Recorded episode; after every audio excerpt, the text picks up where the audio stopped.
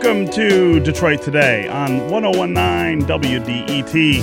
I'm Stephen Henderson, and as always, thanks for tuning in. A little later in the show, we're going to catch up with Attorney General Bill Schuette, who announced formally yesterday that he would like to be the next governor of the state of Michigan. We'll talk about what his vision for that job is and why he chose to announce now. Everyone seems to have known for months that Bill Schuette was interested in running for governor. What was it about late or mid-September that made him think it's time to make this a formal bid? We're also going to talk with Chad Livengood of Crain's Detroit Business about a really interesting profile he had recently of Matthew Moroun, who heads The Bridge Company now, uh, and the Moroun family, who own not only the Ambassador Bridge and would like to build a new span across the Detroit River, but also are the owners of Michigan Central Station, one of the longest-running, large-scale abandoned buildings on the Detroit skyline. In the story, the Marouns say that they may have new plans for the train station. We've heard that before, but we'll ask Chad Livengood how credible we think those plans are now. Also, remember that if you're heading into work or otherwise headed away from the radio, you can still catch up with the full edition of Detroit Today on the Detroit Today podcast. All you do, all you have to do is go to iTunes or wherever you download podcasts. You can download and subscribe to us, and we uh, can be heard by you whenever you're ready to hear us. Also, remember that we're fundraising right now here at W D E T, and with a pretty urgent context. A recent change in our funding means we need a lot more from you, the listeners, to keep shows like Detroit Today on air. So go to W D E T dot org and make your first contribution, or renew or increase your support for W D E T. Show your support for independent journalism. Up first, there is a new state law that gives tax incentives to developers who build on blighted or undesirable land. Those incentives can potentially save developers millions of dollars. Politicos around Lansing often referred to the legislation as, quote, the Gilbert Bills, referring to Detroit billionaire Dan Gilbert, who stands to benefit pretty greatly from the change for some of the projects that he wants to do here in downtown Detroit. Think of the giant skyscraper he's thinking of building on the old Hudson site, or the things that he's trying to do in the Cadillac Square area. The Michigan Public Radio Network and the Michigan Campaign Finance Network earlier this year dug into campaign finance reports and found several large companies, including Gilbert's Quicken Loans, gave a lot of money to lawmakers just as these bills were making their way through the legislature. This week, new campaign finance statements filed with the state show the pattern of giving by Quicken Loans officials and associates was much more generous than originally reported. Joining us now to talk about those reports are Shayna Roth. She is a state Capitol reporter at the Michigan Public Radio Network. Also, Craig Mauger, who is the executive director of the Michigan Campaign Finance Network. Shayna and Craig, welcome to Detroit Today. Hello. Hey. Thanks for having me. Sure. Uh, so let's start with what we the, the the details here of what we've learned. Uh, there is nothing new, we should say up front, about the idea of people who want things from this legislature going into their pockets and uh, lavishing money on lawmakers in order to sway their influence in their favor. Uh, this is something a little bit different, I think. Uh, and so I want to give you a chance to talk about what we're looking at and why it stands out from that pretty routine behavior that we've seen before. Craig, I'll start with you. Yeah, a lot. Of, I mean, that's the first question people ask is, why is this different than what happens every day Um, in Lansing or in Washington or any state capital? And, you know, the reason I think that we specifically wanted to look into this because of is because of the money that's at stake here. I mean, these incentives that uh, the new law allows for could be worth hundreds of millions of dollars over the lifespan of this program. I mean, there's language in the bill that caps uh, reimbursements through one portion of it at forty million dollars a year. So you're talking upon uh, talking about millions upon millions of dollars at stake here. You're talking about uh, Dan Gilbert uh, being a major supporter of these bills, who one ranking says is the most, uh, I mean, the richest man in Michigan. And you're talking also about legislation that in twenty sixteen it stalled, and the Michigan House had a, a lot of problems with this package. And then they came back in twenty seventeen. the supporters of the Bills amped up their lobbying, and then the Bills were uh, put into law after that. Yeah, uh, and there's nothing there's nothing wrong ab- about this giving, correct, Shayna? This is not a matter of legality. It is a matter of appearance, I suppose. Correct. I mean, this is... We know that uh, lawmakers receive donations from all kinds of different interests and special interest groups all the time. So legally speaking, I mean, there's absolutely nothing wrong with them. As far as we know, everything was reported properly, which is how we were able to to see how much giving was done. But, you know, it does raise a, a flag or a question for pe- for for voters and for citizens to consider when they see that, you know, Uh, different lawmakers were getting, you know, anywhere between one hundred fifty dollars and four thousand dollars uh, around the time that these bills were up for votes. And and th- distinguish this, I guess, from other legislative processes. We've seen before, like, for instance, uh, the, the D P S bills were really tough to get through the legislature, and it did take cash. It took a lot of cash from uh, the DeVos family, in fact, to get lawmakers on board. Was this... Was this as difficult uh, a, a hurdle as that was? I would say that, the, um, I mean, it's a different type of hurdle. I mean, there was a pressing need with the D P S bills that happened for the legislature to act. They had to do something about D P S. It was just a matter of what they were going to do. With these bills, I mean, it, there was a pressing need from the developer's perspective that something had to be done, but um, there was not a specific, you know, timeline for uh, a school district having financial problems. Um, I, I would say there was a hurdle because the House kind of blocked these bills in twenty sixteen and then came back, and um, the campaign in support of them changed a little bit, the bills changed a little bit, and then they were able to get through. I, I would also note that something else interesting about these bills is they kind of go against the stated intent of both the Democrats and Republicans in the House over the years, and that makes them interesting as well. We've heard Democrats over and over again say that corporations need to pay their fair share, mm-hmm. and we've heard Republicans specifically this year say they want a low, flat, fair um, tax rate that doesn't have special carve-outs for individual businesses. So, I mean, I just wanted to throw that out there as something else that kind of makes this an, an interesting situation. Yeah. And just kind of bouncing ahead, off of that, um, yeah, just kind of bouncing off of that, that's one of the reasons why it looked early on this year like these bills were, were again, not going to go anywhere. Uh, the House tried to pass an income tax uh, rollback uh, bill, and that, you know, very narrowly did not pass. And you had some lawmakers, you know, kind of essentially saying, you know, if we can't give a tax relief to, you know, the everyday citizens, we shouldn't be giving giving uh, tax relief to big businesses. And, you know, after a couple of committee meetings and a couple of, uh, I'm guessing, different negotiations, these bills actually ended up then going through. So there almost seemed to be this sort of about-face with a few different lawmakers uh, when it came to, you know, who gets tax incentives. Yeah. This is Detroit Today on one oh one point nine W D E T. I'm Stephen Henderson. My guests are Shayna Roth, the state Capitol reporter with the Michigan Public Radio Network. Also with us is Craig Mauger. He's the executive director of the Michigan Campaign Finance Network. We're talking uh, about some work that those two organizations have done together, looking at campaign finance reports and looking specifically at giving around the bills that will return lots of money, millions of dollars, in fact, uh, to developers of big projects here in Detroit, all around the state.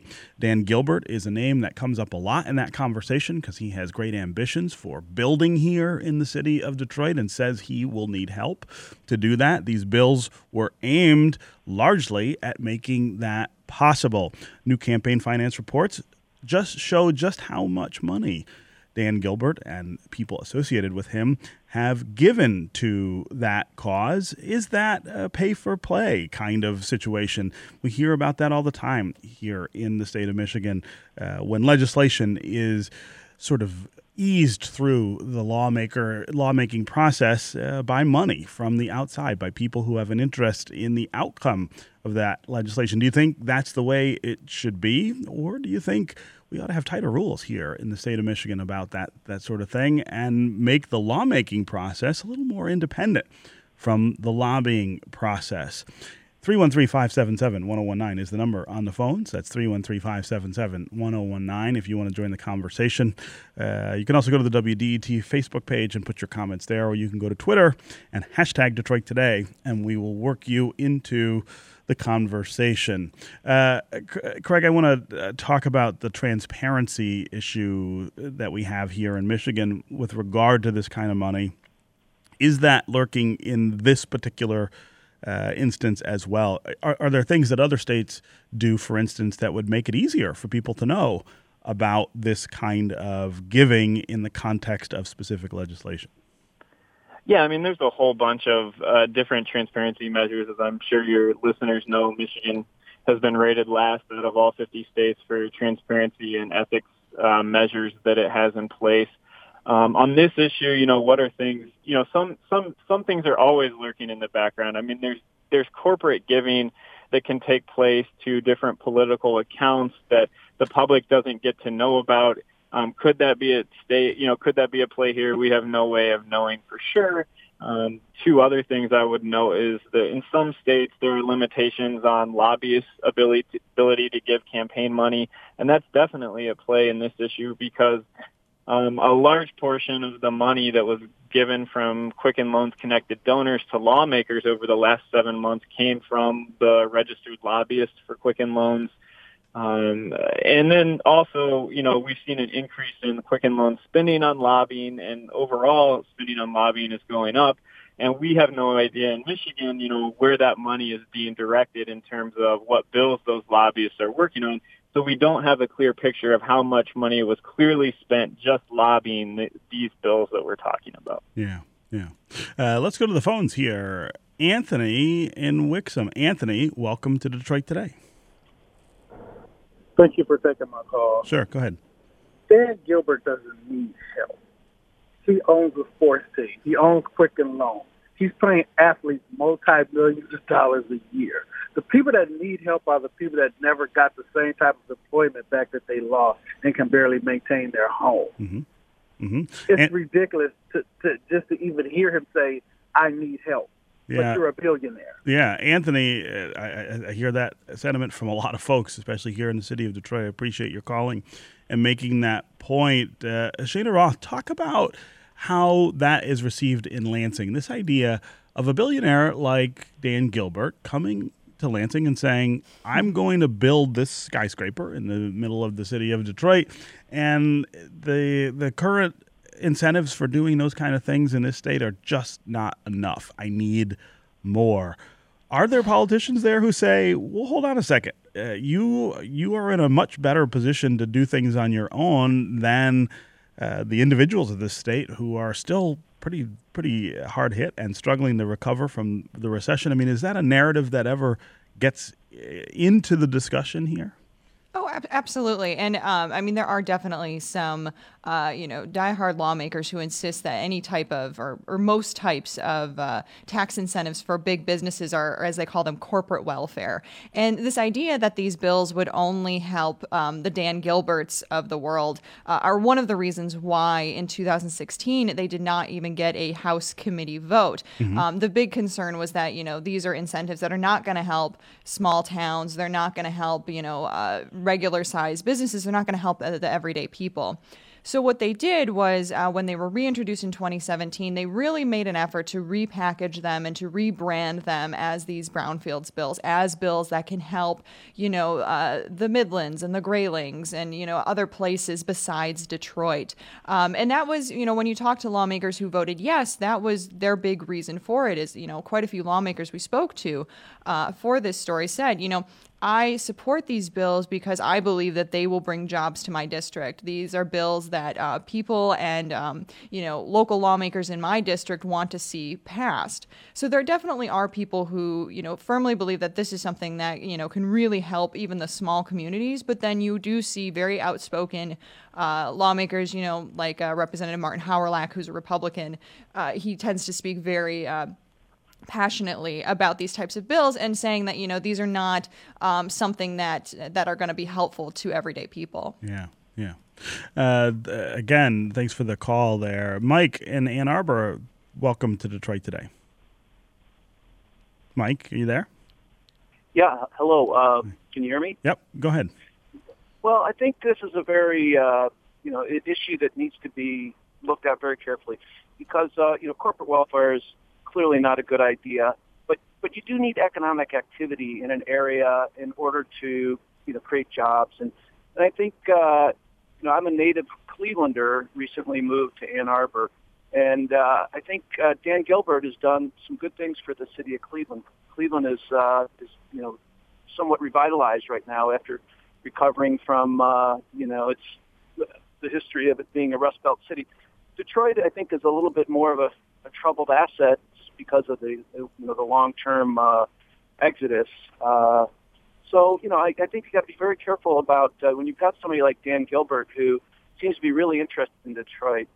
Um, you know, you, you want to be careful about uh, sure. supporting that because if they're If there weren't investors interested, think of that situation. If there were investors interested right. in Detroit. But, but be- I guess my, my question back to you, Mike, is then what what's the limit of that, right? Uh, being supportive of what he's doing is one thing.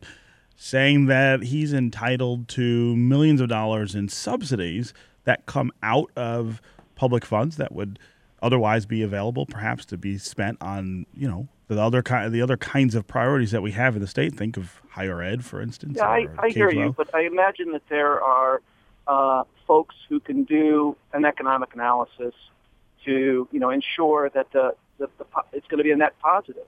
It may not uh, happen, you know, initially, uh, but you know, so you just can't say let's let's not support.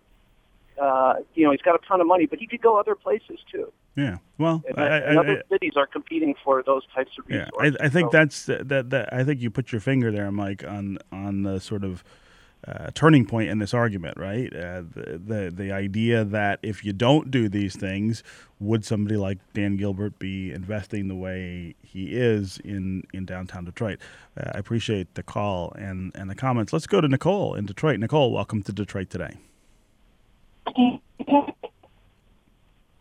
Yep, I don't know if we're... No, I, we can't really hear you there, Nicole. Uh, give me one minute and I'll call right back. Sorry. Okay, very good. Uh, let's go to Patrick in Royal Oak. Patrick, welcome to Detroit Today. Hi, Stephen. Hey, how um, are you? I think we can all agree that having the money in politics the way it is currently is is not a good thing, and waiting for the legislature or the courts to do something about it is, well, not the best plan. So I'd like to offer a proposal out there, and any political candidates, I think Mayor Duggan would be a great option for this. I have an idea for you. You're raising all this money, and Mayor Duggan's case, he has over two million dollars that he's probably not going to need to win re-election. How about pledge to donate that money to causes that are going to support the areas that he represents? I would love for a politician to come out there, say that the money that we're going to spend on the campaign is just for me to make appearances. We're not doing mailers. We're not buying ads.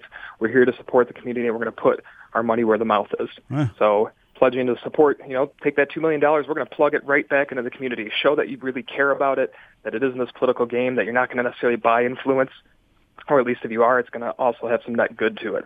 I think some early adopters from that would get some great benefit, tons of positive press coverage, and I think it could be something that would be almost a pseudo-free market solution to help us get through this corrupting force of money that's, in government. That's pretty creative, Patrick. I give, got to give you credit for that. I I, I wonder, uh, you know, who would be the first to sort of throw their hat in in that ring. Uh, Craig Mauger, I'll give you a chance, though, to talk about the the possibilities that we could see change in the way that we handle these things here in Michigan. It always seems like the, those issues are lurking in the background. They, they sometimes... get a little bit of conversation, but we never get to the point of legislating uh, so that so that this does look different. Yeah, I mean, I think that's an interesting proposal, and I think he's speaking to the frustration that a lot of people across the state um, have. My argument to people has been that transparency should be the number one thing um, when we look at these issues. Uh, it's it's just so important that the public has the ability to see who is giving money to the public officials or giving money in support of the public officials that they're electing. And people can connect the dots. I mean, that's what we're doing in, in this, this, this arena here, talking about these uh, contributions connected to Quicken Loans. We were able to look at um, contributions to lawmakers' accounts and show that, you know, there was this uptick in gaming when these bills were going through, and there was this uptick in lobbying. So we were able to take the information that was, was available and kind of put it out there and just show the public that this is factually what happened. Um, there's a lot that goes on that we have no idea who's giving to Supreme Court candidates, uh, help giving to help their, their efforts to get elected. Um, there will be a lot of money spent in twenty eighteen's gubernatorial race where it's untrackable, where we don't know who gave. Um, I, you know, I think just having the ability to connect those dots, which is something that no one can say, um, we honestly have to the fullest extent right now in Michigan, is is extremely important. And just by having that transparency, it's my belief that some of this money in this system would go away because there are a lot of donors who would rather you not know that they're giving that than they're give doing the money. It. That's right. That's right. All right. Craig Mauger, Executive Director of the Michigan Campaign Finance Network, uh, Shayna Roth, State Capitol Reporter with the Michigan Public Radio Network. Thank you both for being here on Detroit Today. Thanks for having Thank us. Thank you. Up next, we're going to talk with Michigan Attorney General Bill Schuette, who announced yesterday that he is running for governor. He joins the show to talk about his campaign. Stay with us on Detroit Today.